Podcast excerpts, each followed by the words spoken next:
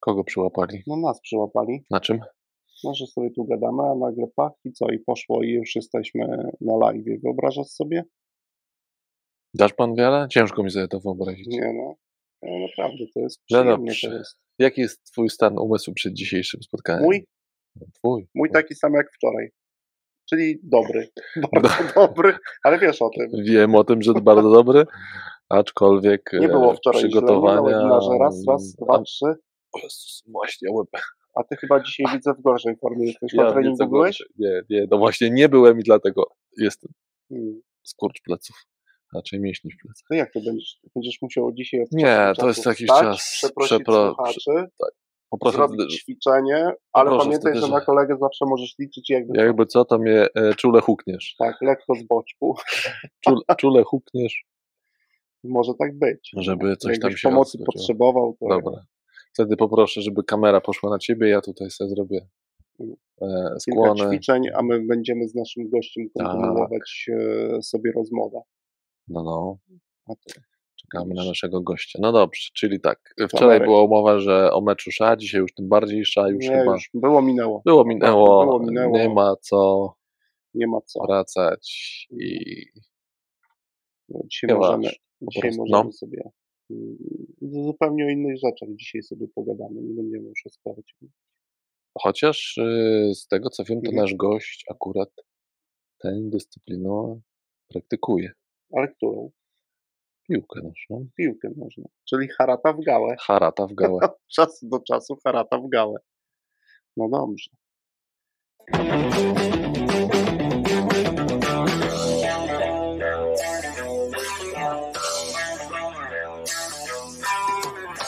W Radiu Algorytmia w każdy piątek o 3.12.48 sekund w pobudzający, przyjemny sposób rozmawiamy o pożytecznych rzeczach w zarządzaniu i sprzedaży.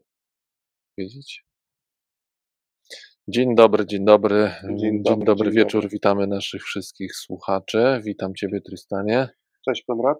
Cześć, cześć, cześć. I déjà vu, déjà, Déjà vu, déjà vu, déjà vu, déjà vu, déjà vu mamy, bo jeszcze wczoraj tu byliśmy, Dokładnie. prawie o tej samej porze Dok- i dzisiaj znowu jesteśmy. Tak jest. Mogliśmy nie wychodzić ze studia. ale dzisiaj nie jesteśmy sami. Dokładnie Tak, dzisiaj, dzisiaj naszym nami. gościem jest Sławek Jarmusz, to już mówiliśmy. Dzień dobry Sławku. Dzień dobry. Dzień dobry. Bardzo miło Was widzieć. Dzień do- Mi, nam również, już tutaj sobie troszkę przed audycją wspominaliśmy, że e, powoli wracamy do normalności, to może wreszcie na Zbawiksie znowu się kiedyś spotkamy, żeby sobie porozmawiać. Mam nadzieję, że to się e, zdarzy już e, niebawem i będziemy mogli sobie znów uciąć dyskusję na jakiś temat, a dzisiaj utniemy ją sobie po prostu. Tak jest. Utniemy ją sobie online'owo. Tak, ja też już tęsknię za tymi dyskusjami, zarówno na Zbawiksie, jak i w innych miejscach, bo straszne, zawsze, strasznie ciekawe zawsze te nasze rozmowy, przynajmniej dla mnie. Mam Tak nadzieję, że dzisiaj dla słuchaczy ona będzie równie, e, równie ciekawa. E, wczoraj sobie, będąc tu w studiu Sławku, obiecaliśmy, że nie będziemy poruszać tematu piłki i zasadniczo nie będziemy, tylko jedną informację chcę potwierdzić, bo wydaje mi się, że ty haratasz w gałę, nie? Cały czas. To oczywiście. Cały czas. Haratasz. Mhm. Czyli dobrze. To nasz mieć gość, e, doktor psychologii, haratający w gałę wciąż, namiętnie. Mm, Więc witamy mm, e, jeszcze raz, Sławku, Ciebie. I no i co? I my byśmy chyba co? Zaczynamy od tak jak lubimy, tak jak zaczynamy tak jak lubimy. E, Czyli e, e, dla wielu naszych słuchaczy na pewno jesteś postacią Sławku znaną ale my e, chcielibyśmy, żebyś tak nam się przedstawił, ale mamy zawsze prośbę do naszych gości, żeby się przedstawili w nieco mm, mm, specyficzny, dla nas naturalny, ale specyficzny e, sposób, mianowicie, e, żebyś się przedstawił nam i widzom, słuchaczom, używając trzech cyfr liczb, e, swój zawodowy dorobek, czy to, co byś chciała sobie opowiedzieć z perspektywy zawodowej, jakie to by były te twoje trzy liczby, cyfry? Mhm. No tak, cyfry i liczby, każda o innym rzędzie wielkości. Pierwsza to Aha. byłaby 4, druga to by była 150 lub około, Mhm. a trzecia to byłaby 1100 lub około. To są takie 1100 właśnie. lub około. Tak. No okej. pierwsze. To od której chciałbyś zacząć? O której byś chciał opowiedzieć? Czy tak jak je wymieniłeś, No to czy... tak. No tak, to już nie będę oryginalny po kolei. Cztery, a właściwie to pięć, ale pięć to już e, mm, pięć to już będzie tajemnica, o tym nie powiem.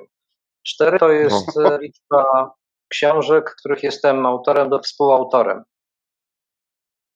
Właściwie pięciu, ale piąta jest incognito. To ja już podejrzewam tą piątą tajemnicę. A, bo to jest ta piąta książka. A, taki jesteś sprytny, Sław. Tak, Nic a nie ona ona potwierdzi. tylko jest incognito, tylko jest incognito. Aha, Tego nikt nie wie. Nikt nie wie. Pozostawię to w tajemnicy. Em, 150 to jest liczba artykułów takich popularnych, popularnych artykułów właśnie popularyzujących psychologię, zarządzanie, tego typu rzeczy. Y, Gdybym dołożył do tego artykuły naukowe sensu stricte recenzowane, czasami w poważnych bardzo czasopismach, to było ze 180. Mhm. A 1100 to jest e, liczba szkoleń, jakie mam na sumieniu, mniej więcej. Od, od kiedy pracuję jako trener, coach, to mniej więcej tyle mam na sumieniu. Liczyłem dos- niedawno, e, pewnie się trochę tam nie doliczyłem niektórych, ale około 1100 szkoleń biznesowych z menedżerami, handlowcami, innymi e, pracownikami organizacji. Tyle mam na sumieniu. Najczęściej to były dwudniowe szkolenia, także trochę, trochę tych dni na wybiegu spędziłem. No to tak, no to, to jest to, co robię w życiu. No. Piszę, szkole, czytam, uczę innych. No generalnie, jak mnie kiedyś tam taki konsultant zapytał, to ty właściwie robisz w życiu? Kim ty jesteś? Takie mi filozoficzne Mhm. pytanie zadam. No powiedziałem, no kim? No, od zawsze jestem takim nauczycielem, no już w tym w liceum uczyłem ko- kolegów statyst- e, e, matematyki, na studiach uczyłem statystyki, koleżanki głównie, bo na psychologii to Koleżanki. większość kobiet. Tak, tak. No i Bo statystycznie na psychologii mm, kobiet było więcej pewnie. No i Tak, dlatego, tak. tak, oczywiście dlatego, tak. No, a teraz robię to od, od zawsze zawodowo. Aż No, tu tym- kiedy w tym- mi włosy się pos- pojawiły. Tak, Sławek, w No tym temacie się szkoleń są te mnie trzy. zawsze... Mhm. Mhm. No dobra, to mamy pokrótce. Mnie mm, e, w, tych, w tej części twojej e, szkoleniowej podoba się to, bo już też kiedyś o tym wspominałeś, a słuchacze mogą tego nie wiedzieć, że są, tak, są takie zespoły, na przykład jeden często wspominany w trakcie naszych spotkań przez ciebie zespół sprzedaży, który spotyka się z tobą od ilu już lat?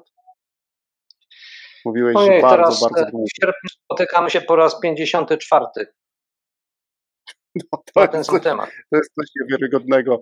E, Mam nadzieję, że tam większość korowa tego zespołu to wciąż jest ta sama część zespołu, chociaż pewnie jak znam to przez lata też ten zespół się zmieniał, nie? Zmieniał, to oczywiście, że się zmieniał, ale jest parę osób, co to już było ze 30 razy, 20, 10, ale też jedna osoba, która była na początku.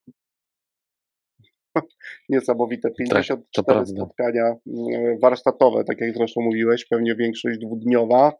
No to już jest kawałek, e, kawałek historii i dla nich, i dla ciebie, bo ty też już nie jedną Prawda. rzecz widziałeś, z jaką przyszli do ciebie. No dobra, Sławku, to mm, bardzo Ci dziękujemy, chociaż jeszcze interesuje mnie e, e, ta piątka, ale rozumiem, że tutaj nic nie piśniesz, Nie pisnę ani słowa. Czyli my musimy Nie. sami przeprowadzić jakieś śledztwo, żeby się dowiedzieć, o co chodzi w tej piątce. A, ale i tak nie, zga- i tak nie dojdziecie. Nawet, Aha. e, nawet najlepszy haker do tego nie dojdzie. Dobrze, to ja rozumiem, to jest czysta prowokacja. Jakbym, jakbym cię nie, nie znał Sławek, to bym uwierzył, ale to przecież ewidentnie jest prowokacja właśnie po to, żebyśmy szukali. Przecież no to jest dokładnie moim zdaniem paradoksalne podpuszczanie, ale to może e, dopytamy, e, bo to, żeśmy się e, bardzo chcieli cię, Sławku, o to zapytać. W takim razie dopytamy cię o tą czwartą książkę, czwartą. Mhm. E, czyli czwartą oficjalną, czyli paradoksalną psychologię. E, tak. I chcieliśmy takie pytanie, które może brzmieć banalnie, ale chcielibyśmy jednak niebanalnej odpowiedzi od ciebie e, usłyszeć, a raczej otworzyć pewną dyskusję, bo mm, pytanie wprost brzmi tak. Po co, Sławku, napisałeś tę książkę? I moje ulubione. Po co? W jakim celu? Co cię skłoniło? Jaka była intencja? Z tym, że pamiętam zresztą z, z naszych spotkań, kiedy tobie, tobie ktoś zadawał pytanie, to zawsze mówiłeś, ale chcesz profesjonalnie czy szczerze? Jeśli dobrze pamiętam, to, to ja bym poprosił tą wersję szczerą. No dobrze, dobrze. No to już, no jak chcecie, to, to, to, to proszę bardzo. Otóż, odkąd pamiętam, e, to e, irytują mnie e, banalne rozmowy.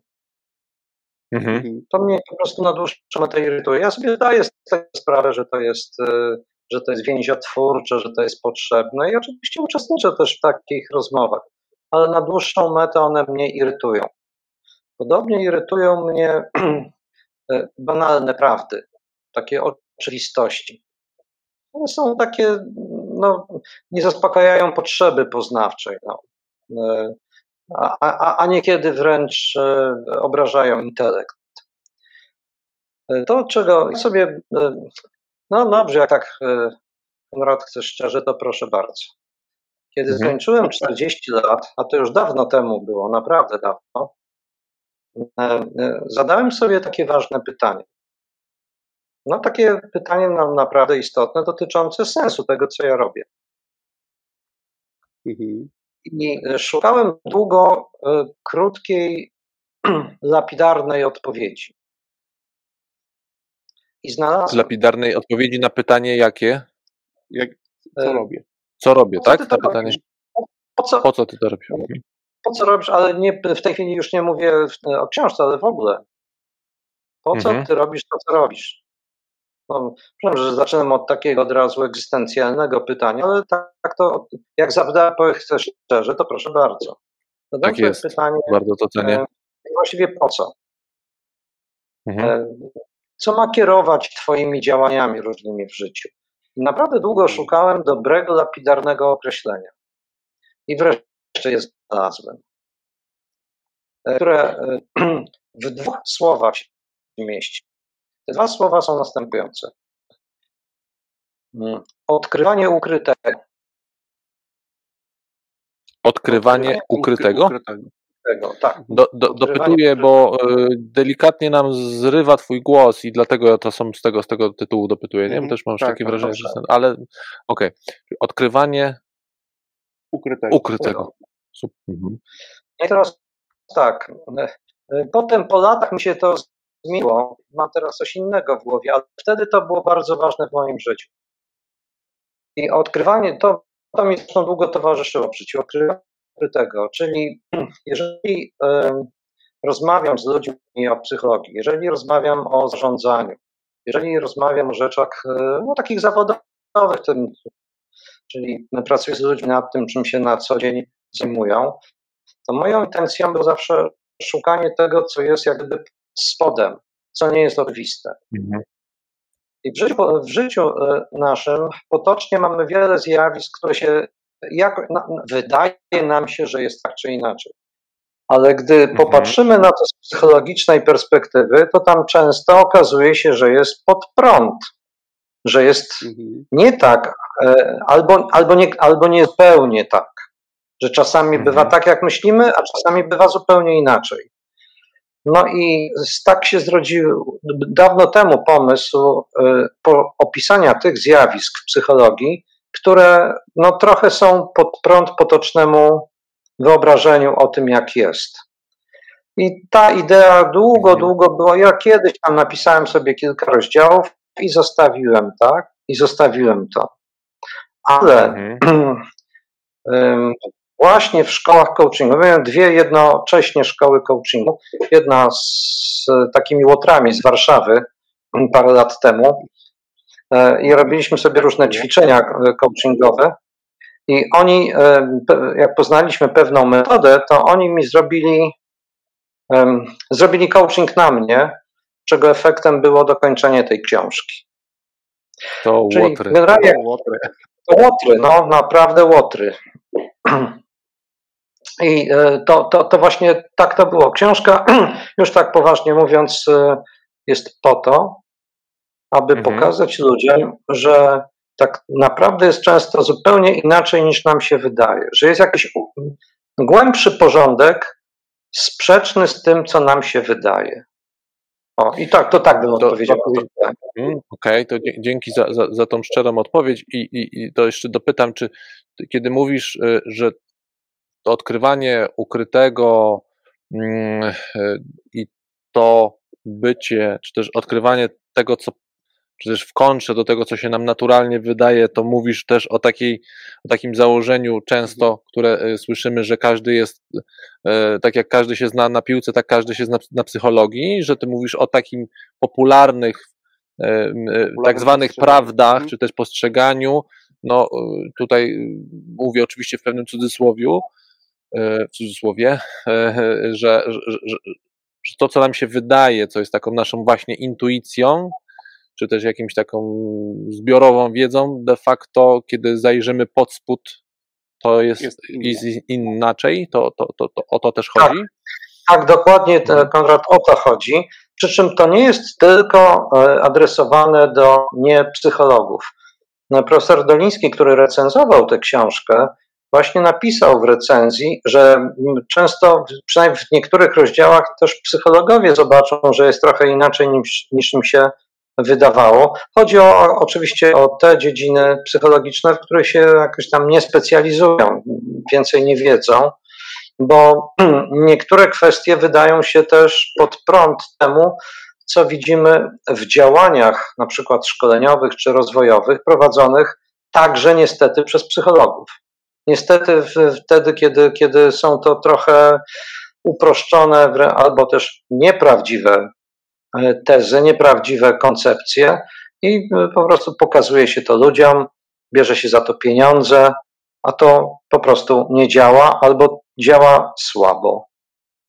Więc tam e, są, są tam pewne rzeczy, które też myślę mogą być, taką mam nadzieję, chciałbym, żeby tak było nowe też dla psychologów, praktyków.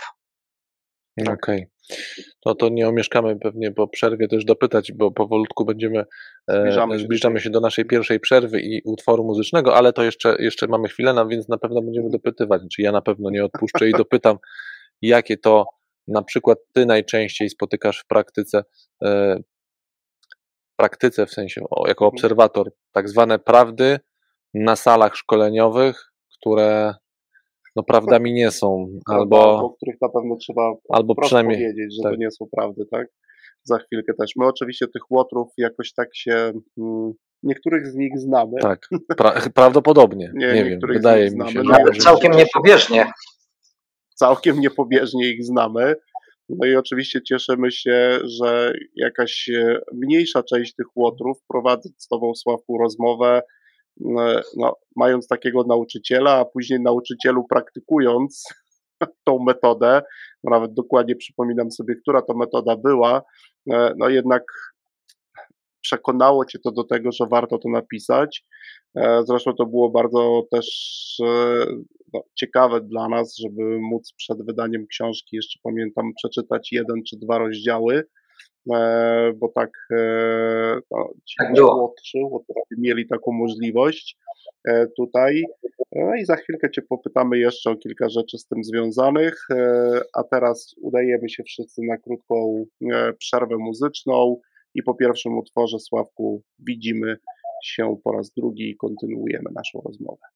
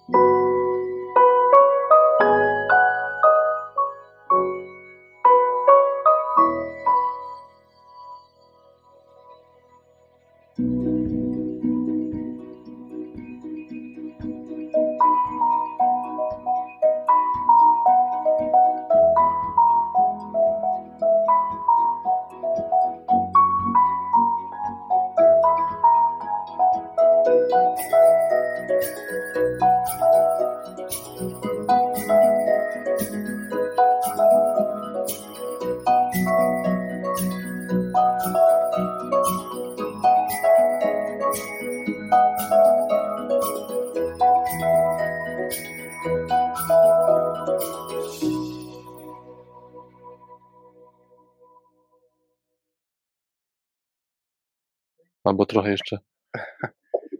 Dobra.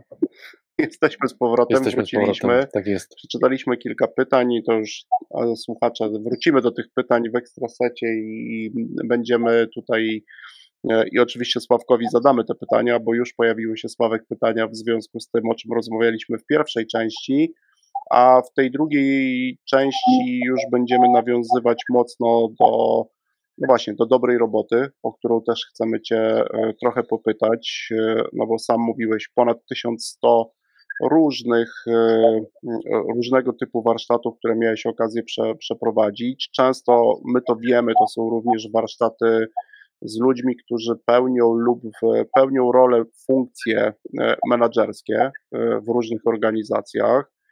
Oni osiągają różnego typu mm, rezultaty. Ty ich często wspierasz, e, proponujesz różnego typu narzędzia, e, które mogą im pomagać e, w osiąganiu tych rezultatów. Mm, to ja chcę Cię zapytać, Sławku, no właśnie, tak z, twojej, z Twojego doświadczenia, z twojej, z twojej perspektywy, tych wielu godzin spędzonych i na salach szkoleniowych, i w wielu firmach, i blisko pracujących, e, pracujących menadżerów. Co najczęściej my, jako menadżerowie, robimy z Twojej perspektywy i również doświadczenia zawodowego i wiedzy naukowej, którą masz, w efekcie czego no, nie robimy, czyli nie osiągamy rzeczy na, na, na osiągnięciu, których nam bardzo zależy. No, twoim zdaniem. Mhm. E, no to zacznijmy od tego pierwszego. Co, co menedżerowie robią, że, że można ich e, robotę nazwać dobrą robotą, bo to hasło jest tutaj bardzo, bardzo istotne. Otóż tak, no, mamy XXI wiek e, i to zobowiązuje. Ale do czego zobowiązuje? Do myślenia o pracy menedżerskiej z więcej niż jednej perspektywy nie tylko z perspektywy efektywności biznesowej.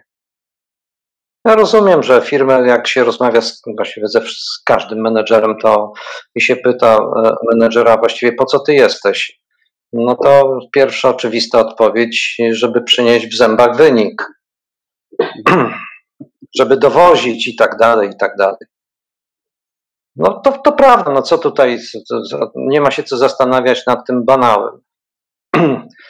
Ale po co ty jeszcze tam jesteś?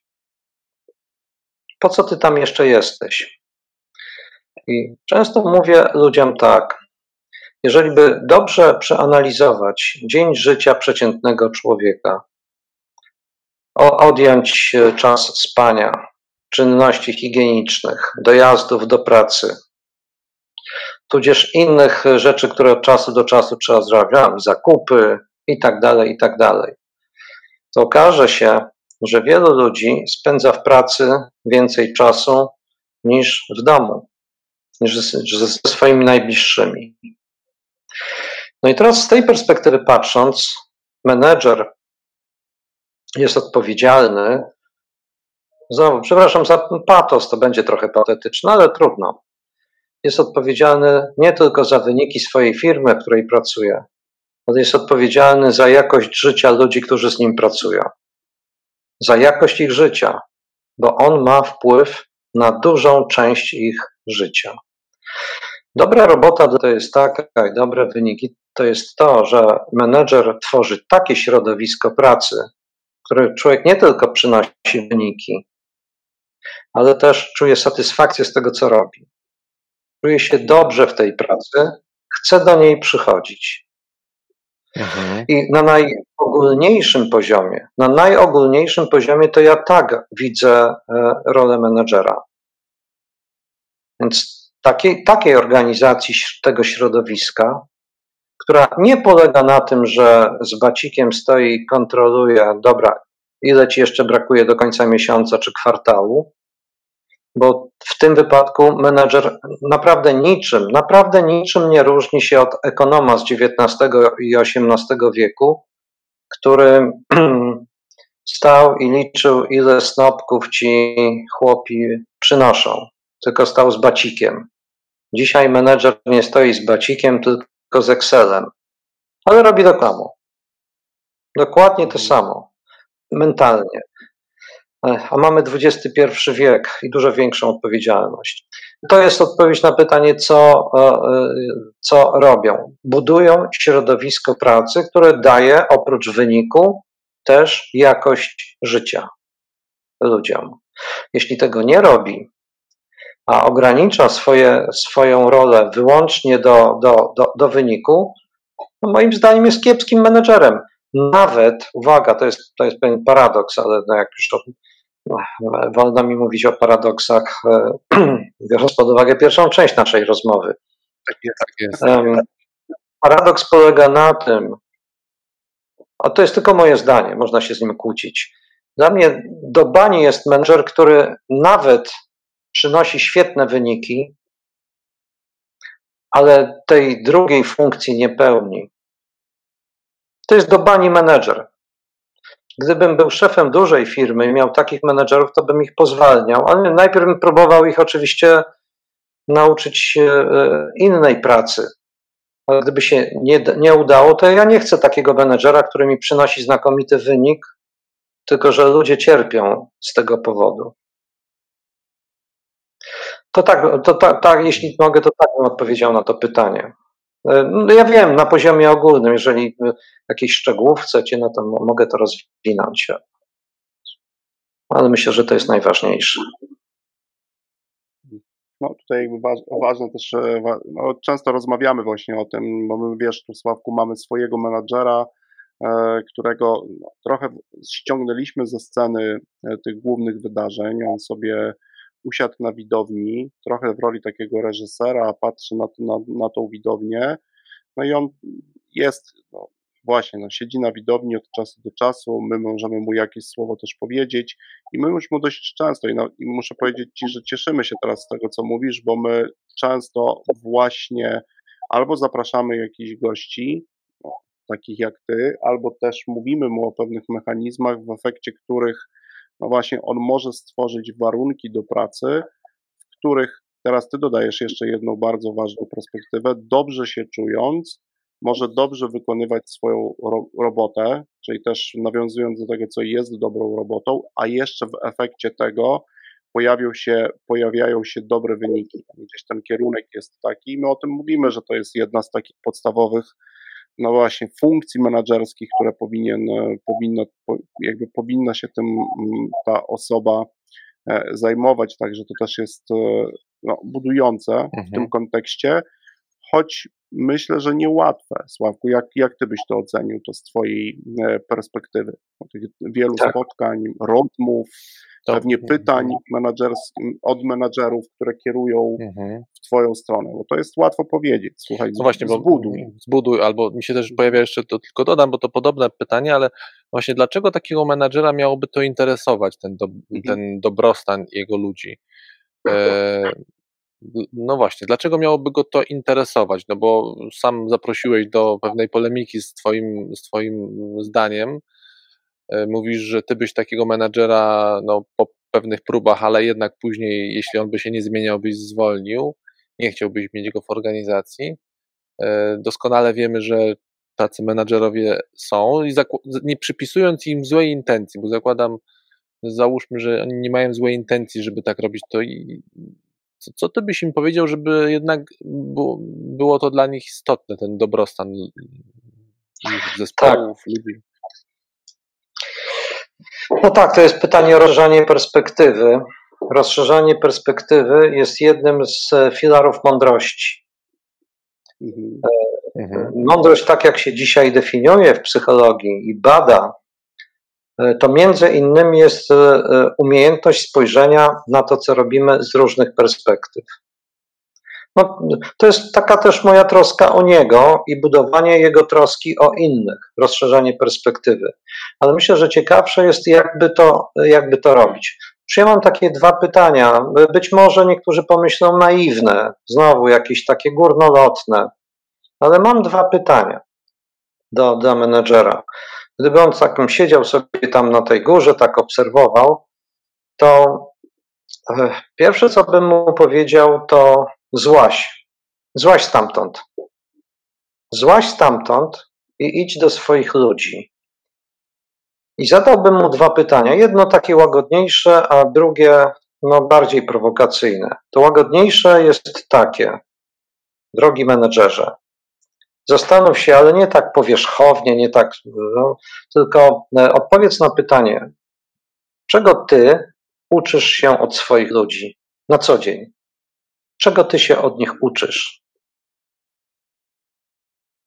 Mhm. I to wcale nie jest proste pytanie. Oczywiście można tam naskórkowo na nie odpowiedzieć, ale gdy człowiek się zastanowi głębiej nad tym pytaniem, to też powoli zmienia stosunek do swoich ludzi.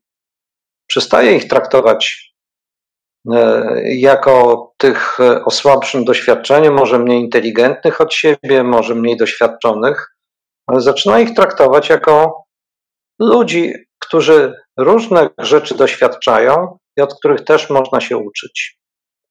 A drugie, moim zdaniem dużo prowo bardziej prowokacyjne pytanie do takiego menedżera brzmiałoby tak: A w jaki sposób ty służysz swoim ludziom?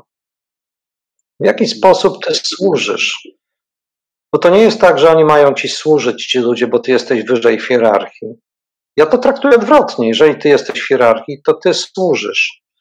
Ja wiem, że to może być bardzo naiwne. To, może, to jest taki poziom naiwności, który można by porównać z tym, czym jest polityka. Jeżeli popatrzymy na definicję polityki w historii, to Platon na przykład mówił wyraźnie, że polityka to jest służba dla dobra wspólnego. Jeśli jesteś politykiem, to Twoje zadanie jest, to Ty się poświęcasz dla innych. Jak to dzisiaj jest, wszyscy widzimy. Natomiast e, no, ale...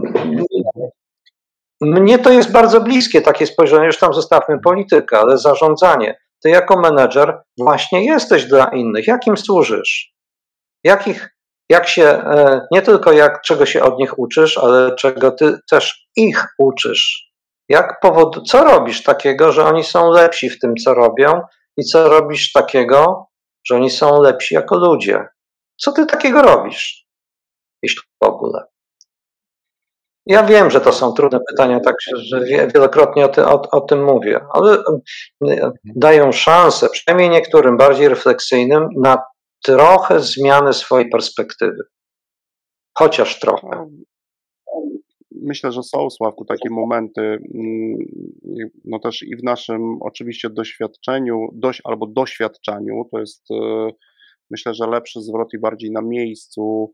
Ja w tym miejscu odwołam się do takiego doświadczenia mojego personalnego też, które miało, oczywiście to nie, to, to nie byli ludzie, z którymi ja na co dzień pracowałem i nie był to mój zespół, ale jednym z takich dojmujących dla mnie doświadczeń, bo też przyszedłem do nich w roli nauczyciela a na końcu, kiedy zamykałem, a mówię tutaj o polskich paralimpijczykach e, i pewnej, zresztą sam byłeś naszym gościem również na jednym spotkaniu. Tak, Pięk, e, piękna inicjatywa, super. Tak, widziałeś e, zaangażowanie tych ludzi, oni uczyli się poniekąd uczyć innych też, zresztą oni uczą to, to, to pod tym szyldem często gdzieś występowaliśmy i wciąż oni również gdzieś się pojawiają. I ja na koniec po 12 miesiącach, 14 miesiącach naszej wspólnej pracy, kiedy się żegnałem z nimi, powiedziałem dokładnie to, co ty mówisz teraz w kontekście roli menadżera. To nie ja ich wielu rzeczy nauczyłem. Oni nauczyli mnie niesamowicie wielu rzeczy. Ja odkrywałem to z każdym spotkaniem, z każdym spotkaniem, tak? I oni byli nawet nieświadomi tej nauki, tak jak myślę, że bardzo często, no to właśnie, gdzieś trzeba sobie tak po menadżersku powiedzieć, wchodzę w pewien tryb obserwacji, patrzę na moich ludzi jako na tych, od których ja mogę wielu rzeczy się nauczyć.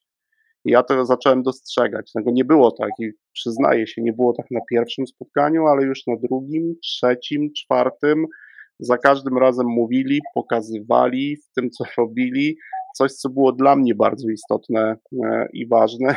I na koniec im powiedziałem, że w tym procesie to nie ja byłem dla was nauczycielem, to wy byliście dla mnie nauczycielami nieświadomymi. No, do dzisiaj mam to gdzieś e, w swojej głowie, jeszcze pewnie ze mną długo zostanie. No, gdyby tak było, jak teraz mówisz, i tak zachowywaliby się menadżerowie, ja, to aż gdzieś mi tutaj tak się zrobiło dobrze w tym Mhm. kontekście, e, bo naprawdę można się wielu, wielu, wielu dobrych rzeczy nauczyć e, od zespołów i od ludzi, z którymi się na co dzień przebywa i pracuje. Także to ciekawa perspektywa. Bardzo. To prawda. E, takim bycie, by, byciem nie- nieświadomym, nieświadomym nauczycielem. Ale e, e, Sławku, jeszcze byśmy chcieli Cię dopytać też przed kolejnym przerwą naszym setem muzycznym, bo powiedziałeś o, o takim swoim no, oczekiwaniu. Myślę, że, że tak powiem, ja bym to nawet nie nazwał naiwnym, ale bardzo szlachetnym, który zresztą bardzo cenię w Twojej postawie. Co w związku z tym, znowu odnoszę się do Twojego doświadczenia, co robią ci menadżerowie, których Ty spotykałeś na swojej ścieżce, co robią, że jednak to jest, że ich działania są konstru, kon, Kontrskuteczne. kontrskuteczne. Kontrskuteczne.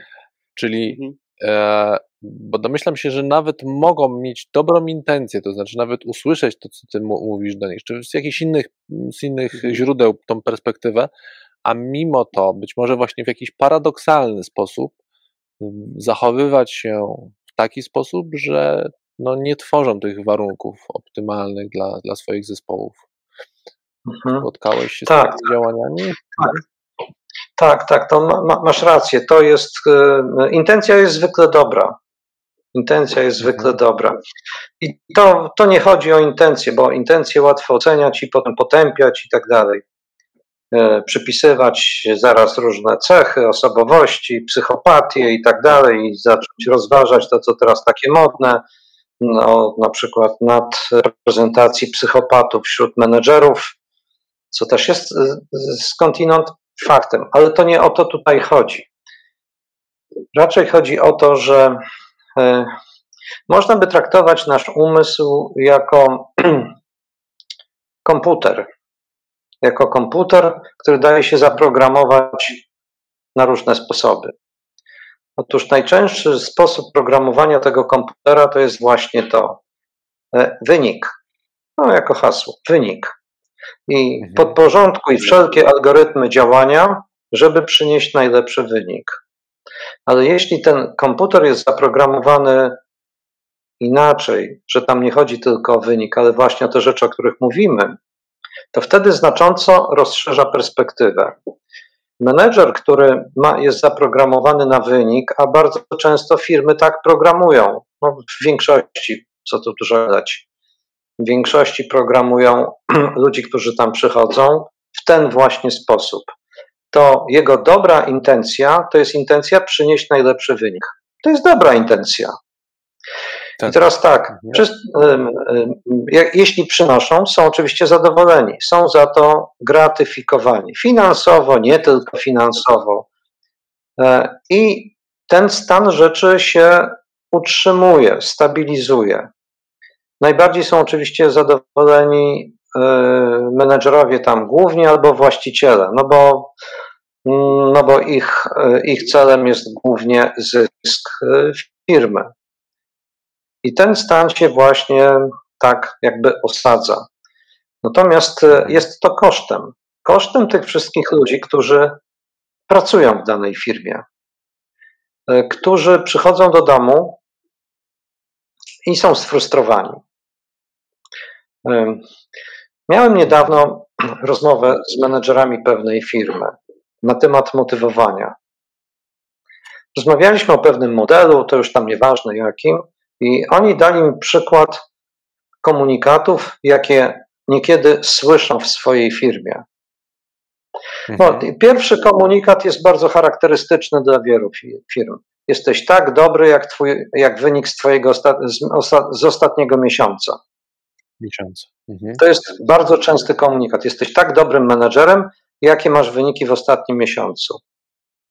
Ale słyszałem jeszcze gorszy. Już myślałem, że gorszego nie ma, ale jest jeszcze gorszy.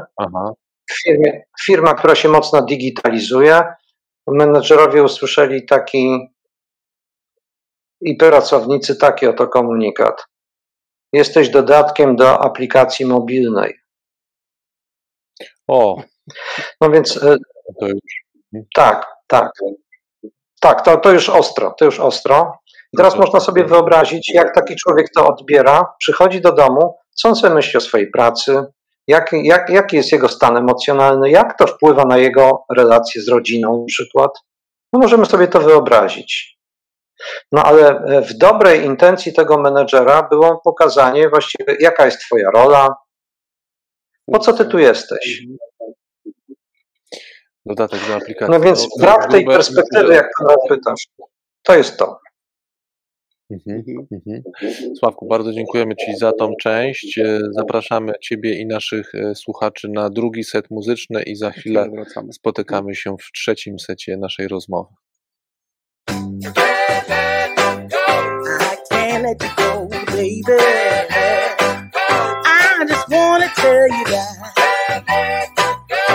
I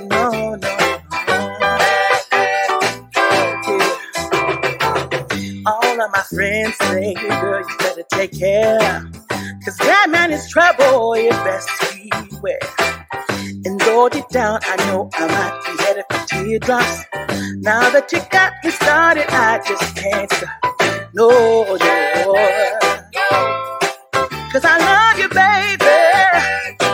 I can't let you go, baby. I gotta tell you that. I've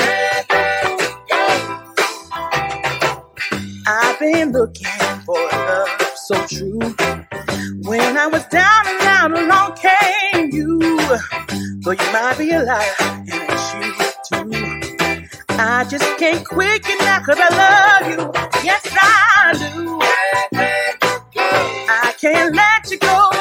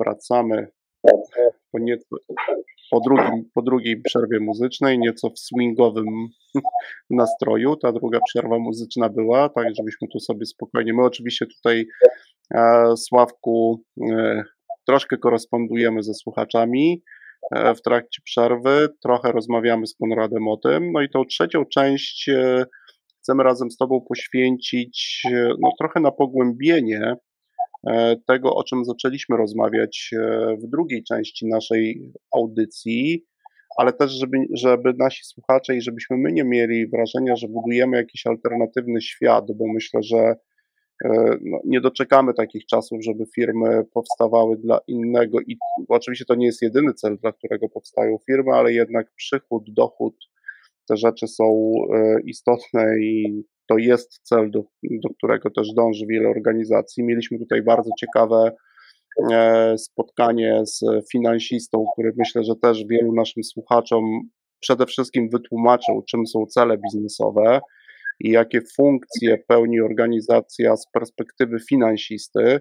To było też, myślę, że dla wielu Mhm. osób, dla nas tutaj też, e, no, właśnie takie trochę odkrywanie tego, co ukryte, bo to była też ta inna perspektywa, żeby z tej perspektywy mówił na przykład o tym, że firmy, które na przykład decydują się o tym, żeby za jakiś czas kupił je ktoś większy, a to jest jak najbardziej jakiś cel finansowy, tworzą swoją e, wartość nie tylko przez coraz to większy zysk, ale właśnie też inwestując w ludzi, inwestując w inne elementy, bo to też wpływa na wzrost e, wartości organizacji, który można e, gdzieś e, wycenić. I teraz nie budując tego alternatywnego świata, Sławek, chcę Cię zapytać razem tu z Konradem o to, no dobrze, to co powinien robić menadżer, żeby e, no, zrealizować to, o czym mówiliśmy w drugiej części, ale nie grając no, w świat alternatywny. No wynik będzie, my ten, to jest je, często też ta odpowiedzialność, którą albo za co odpowiedzialny jest e, szef zespołu, co on jako osoba powinien robić, by móc budować takie sprzyjające warunki, dbać o ten dobrostan, E, I też, co może robić w organizacji? Tu bardzo ciekawe pytanie też w ekstrasecie zadamy Ci od Tomka Gniewka. E, No ale właśnie, co powinien robić? Najpierw tak indywidualnie, w które strony patrzeć, może kogo słuchać, żeby poszerzyć sobie tą perspektywę, a później co Mhm. może robić w samej firmie. Mhm. No jest tak, po pierwsze, to rzeczywiście wygląda tak, e, jakby to były dwa alternatywne światy. One na pewnym poziomie ogólności one przestają być alternatywne, tylko wspierające się. To wtedy, kiedy menedżer naprawdę dba o, o, o, jakość życia swojego pracownika, to efektem ubocznym są lepsze wyniki. Jeszcze lepsze wyniki niż wtedy, kiedy dbałby tylko o te wyniki. To jest taki paradoks właśnie. Więc te światy mogą się spotykać. Oczywiście y, wiadomo, że menedżer nie może być jakimś e, e, e, bujającym w obłokach filozofem, który mówi o, o, o, o prawdach jakichś nie wiadomo.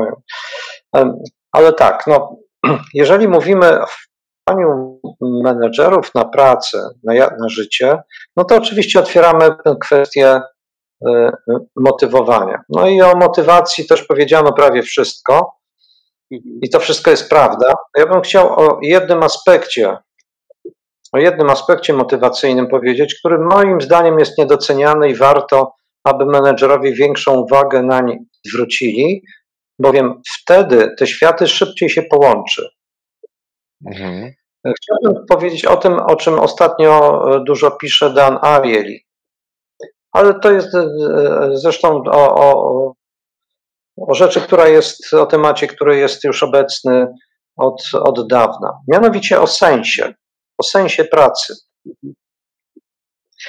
Dan Ariely robił, e, jak to on, pasjonujące eksperymenty, pokazujące, jaki jest sens pracy, se, sens, jak wa, ważności sensu w pracy. Zresztą pokazywał, rozmawiał o tym z menedżerami dużej firmy IT i e, dokładnie przyznali mu rację, pokazując, co się w ich firmie dzieje. Jeżeli jest e, chwilka, to, to dosłownie 2-3 minuty na opowiedzenie o tym eksperymencie. Mamy na to czas? Mamy? Tak, tak, tak, spokojnie. Otóż eksperyment polegał na tym, że ludzie dostawali klocki Lego. No, na ogół lubimy bawić się klockami Lego, nawet jeżeli jesteśmy dorośli. No, miłe wspomnienia i to jest coś kreatywnego. Otóż mamy dwie grupy losowo dobrane, jak to w eksperymentach. Obydwie mają układać tak zwane bionikle, czyli takie stwory z klocków Lego. Bardzo, na ogół ludzie to... Słucham? Tacy rycerze, mówię o, Tak. tych, o tych ludzikach, o których mówisz. Rycerze, mój syn się jeszcze parę Tak. lat temu tym bawił, więc stąd tutaj jestem ekspertem. Tak, ludzie to lubią układać, nie, nie tylko dzieci, nie tylko dzieci. Mhm. No i wyobraźcie sobie, macie układać. Patryk jest w jednej grupie, Konrad jest w drugiej grupie. Ale e, eksperyment polega na tym, że dostajecie te klocki i zostaniecie też poinformowani, że jak zrobicie to, to potem to zostanie rozłożone, żeby, żeby te klocki służyły innym. No i układacie pierwszy, e, pierwszego bionikla. No i e, różnica polega na tym, że znaczy, jeszcze jedno, co jest wspólne. Dostajecie za ułożenie bionikla 2 dolary. Mhm. Patryk podchodzi do prowadzącego eksperyment, przynosi ułożonego bionikla, a on go bierze, odkłada na bok, wypłaca y, i pyta się, czy chcesz ułożyć drugiego, też za pieniądze, tylko że dostaniesz nie 2 dolary, a o 11 centów mniej. No i pyta się, czy chcesz ułożyć. No i powiedzmy, że tak, chcę. Kiedy Konrad układa te tego bionikla, podchodzi do eksperymentatora, on bierze tego bionikla i na jego oczach rozkłada. Choć wcześniej mówił, że te klocki będą służyć, ale na jego oczach rozkłada, wkłada te bionikle, wkłada te klocki gdzieś tam do skrzynki i pyta, czy chcesz ułożyć drugiego za 11 centów mniej.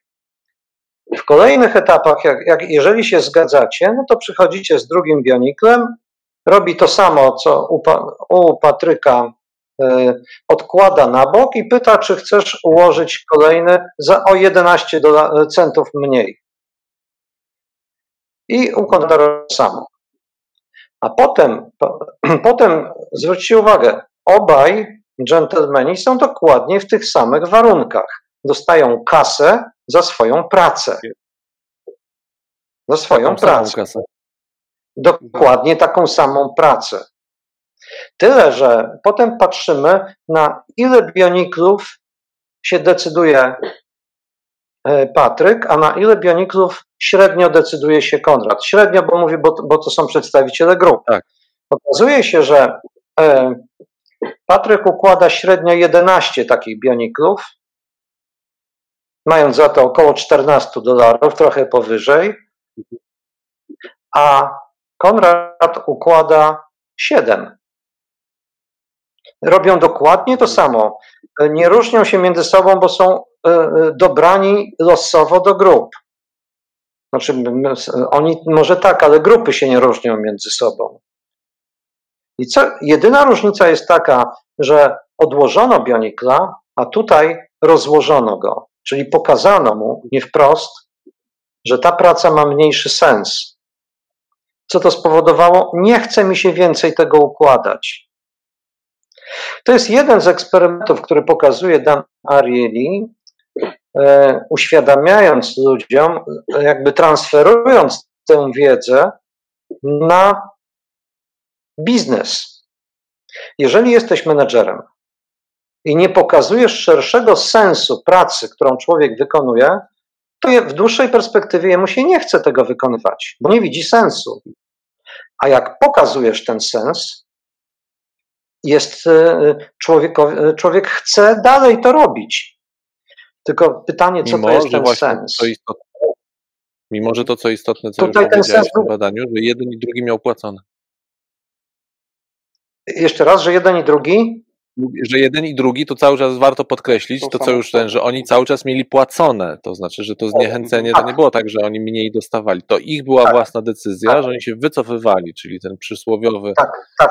To już tak, idźmy tak. tym przykładem, który podałeś, to ja się wycofuję, ponieważ widzę, że moja praca idzie jak krew w piach, no, mhm. przynoszę tego bionikla i on tak. jest rozkładany. Mhm. Ale tak. pieniądze mogę cały czas zarabiać. Tak. tak. Ale mogę zarabiać. To, I to jest to najistotniejsze. Właśnie, czyli Właśnie. motywacja finansowa jest taka sama, ale jeden pracuje dłużej, lepiej, a drugi krócej, słabiej. I to jest e, rola sensu pracy. E, moim zdaniem e, nieuwzględniana, zdecydowanie nieuwzględniana albo zbyt mało uwzględniona w realnych sytuacjach biznesowych. Ale co to oznacza uwzględnianie sensu? to jest pokazywanie ludziom, że to, co robią, nie służy li tylko realizacji celów biznesowych, to oczywiście też, ale jest ona elementem robienia czegoś ponadjednostkowego, że oto to, co ty robisz, służy innym ludziom, przyrodzie. No zależy, co robisz. No to, to jest kwestia już bardzo konkretna. Ale jeśli człowiek wie, że jego praca ma większe znaczenie, dużo większe niż tylko realizacja konkretnego zadania, nawet perfekcyjnie, wówczas robi to dłużej, lepiej, z większym zaangażowaniem. A to przecież przełoży się na wynik wcześniej czy później. I teraz tu mówię, to na tym przykładzie chcę pokazać połączenie perspektyw tej idealistycznej, tej, tej, tej, tego alternatywnego świata ze światem realnym. A realnym to znaczy takim, w którym pieniądze, biznes, wynik są istotne, no bo są. Nikt tego nie będzie, nikt rozsądny tego nie będzie tak. przecież E, kwestionować. No, no, więc właśnie, bo to tutaj my w, w przerwie sobie ukuliśmy to, to sformułowanie tego alternatywnego świata, bo sami też widzimy w praktyce, że, że znowu zagrożeniem takich alternatywnych światów jest właśnie, że, ta, że pojawia się trudność w przekonaniu menedżerów, bo stawia się to w opozycji, że jest albo tak, albo tak, a z tego co rozumiem, e, Sławku, tak jak to mówisz, i to jest też nasz, bliskie nam, że to nie są alternatywne, że to nie jest wybór 0-1, znaczy albo, albo, to, tak. to w ogóle nie jest w kategoriach wyboru. Tak? Znaczy, nikt nie twierdzi, że w związku z tym ja nie mam pracować na celach finansowych, natomiast może być coś, czy też powinno być wręcz coś więcej, a co to więcej, i już używając tego dzisiaj y, y, słowa, które jest sponsorem naszego odcinka, czyli paradoksalnie tak naprawdę to się przy, przyczynia do tego pierwszego celu wymienionego tutaj. Ja nawet bym, nawet teraz się chwilę zawahałem, powiedziałem pierwszy cel, ja bym w jakimś stopniu nawet ich nie, nie gradował, to znaczy to są dwa równoważne cele jak mhm. dla mnie pracy. Tak, tak. Mhm. no chyba tak. można powiedzieć, tak e, powoli zbliżamy się do końca tej naszej audycji mm, głównej. E, oczywiście popytamy w ekstrasecie ale można powiedzieć, Sławku, tak jak się przesłuchuje tutaj naszej rozmowie, też robiąc jakąś klamrę do, no właśnie, do czwórki, bo o piątce e, nic nie chcesz nam powiedzieć, ale robiąc klamrę do czwórki, no to jest tak, że my powinniśmy, chcę powiedzieć, poszukać albo szukać takich paradoksów, no, sięgnąć po taką książkę jak Twoja, bo być może znajdziemy tam też odpowiedź na nieoczywiste rzeczy, czyli nie na odpowiedź wprost, jeżeli zrobię to, to zrobię wynik, tylko nieco wydłużę sobie tą drogę, e, czyli znajdę pewien paradoks, pewien działający mechanizm, e, chociażby tak jak tutaj o, o tym, o którym mówimy, czyli no właśnie pokazywanie szerszego sensu, nie jest to działanie, które wprost wpłynie na wynik tu i teraz, ale w efekcie nieco dłuższej, trudnej, bo moim zdaniem trudniejszej Sławek drogi, tak? Później będziemy widzieli ten wpływ e, na wynik, tak? I no, mi się ta klamra podoba. Ja w taką podróż z chęcią mhm. E, wyruszę, żeby szukać też takich paradoksów, trochę odkrywać te rzeczy ukryte. E, I w tym miejscu no, znowu nie, nieśpiesznie do wyniku, chociaż wciąż tak myślę sobie, co to niektórzy tym biznesie sobie o tej naszej rozmowie gdzieś tutaj pomyślą, ale no gdzieś mi się tutaj taka droga e, na koniec pokazuje. Mhm. Sławku, czym zamknąłbyś, a jaką ty klamrą, puentą zamknąłbyś e, naszą dzisiejszą rozmowę, no, tuż przed odpowiedziami na pytania od słuchaczy? Ja myślę, Patryk, że ty to ładnie zamknąłeś klamrą. To naprawdę ładna klamra. Poszukaj paradoksów, poszukaj głębszego uzasadnienia, e, które jest nieoczywiste, e, a twoje spektrum twoich działań menedżerskich się poszerzy. Spójrz z innej perspektywy. Spójrz nie tylko z perspektywy swojej, nie tylko z perspektywy organizacji, w której jesteś. Spójrz na to, co robisz z perspektywy ludzi, którzy z tobą współpracują. Spójrz z perspektywy ich rodzin na przykład. Spójrz z perspektywy środowiska, w jakim jesteś, bo być może to, co robisz, ma głęboki e, sens dla środowiska, w jakim jesteś, węższego lub szerszego. Może spójrz e, z perspektywy w ogóle całej planety, może robisz coś, co, jest, co służy planecie. Jeżeli tak spojrzysz na to, to sens Twojej pracy będzie większy, a w efekcie i wyniki, a i Twoja satysfakcja będzie też dużo większa i będziesz dłużej chciał pracować w tej firmie. A jeśli, tak jak mówisz, Patryk, y, jednym z celów finansowych firmy, jeżeli chcemy ją sprzedać, jest wartość ludzi, którzy są w tej firmie, to będą to bardziej wartościowi ludzie. Mhm. Tak bym to zamknął. Sławku, bardzo Ci dziękujemy. Y, Żegnamy naszych y, słuchaczy. Zapraszamy oczywiście na set dodatkowy. Bardzo dziękujemy Ci. Y, Ja osobiście chciałem Ci podziękować za tą szczerość, o którą od pierwszego pytania, o którą Cię poprosiłem i, i, i jak rozumiem ją utrzymałeś przez całe nasze dzisiejsze spotkanie. Mm, Zapraszamy e, wszystkich do nas seto, e, do ekstra seto. Życzymy dobrego e, odpoczynku, weekendu. Zależy kto kiedy nas słucha. Tak, No. a ja jeszcze dodam dla tych słuchaczy, którzy z nami dotrwali do końca i jeszcze nie mają książki Sławka, to poproszę o adres. Widzę jaka jest liczba. Oczywiście na LinkedInie najlepiej do mnie, adres mailowy i paradoksalną psychologię wysyłam e, jako e-booka albo też w formie pisemnej z małym, krótkim, e, ale myślę, że wartościowym podpisem od Sławka. Także tym e, kończymy e, dzisiejszą audycję. Ja też Sławku Ci dziękuję za no, bezpośredniość i, i e, no, wyciągnięcie tych kilku bardzo ważnych wątków. E, Ja, my oczywiście tutaj mamy swoje ulubione słowa, właśnie nieśpiesznie. Ja, z- ja z chęcią bym biorę taką dłuższą drogę na siebie e, i gdzieś w, tych, w tej pracy z menadżerami e, warto myślę, że o tym mówić. Jeszcze raz dziękujemy e, i za chwilę Ja też bardzo dziękuję za zaproszenie. tak jest. A słuchaczom życzymy dobrego piątku i dobrego weekendu. Do zobaczenia. Do zobaczenia.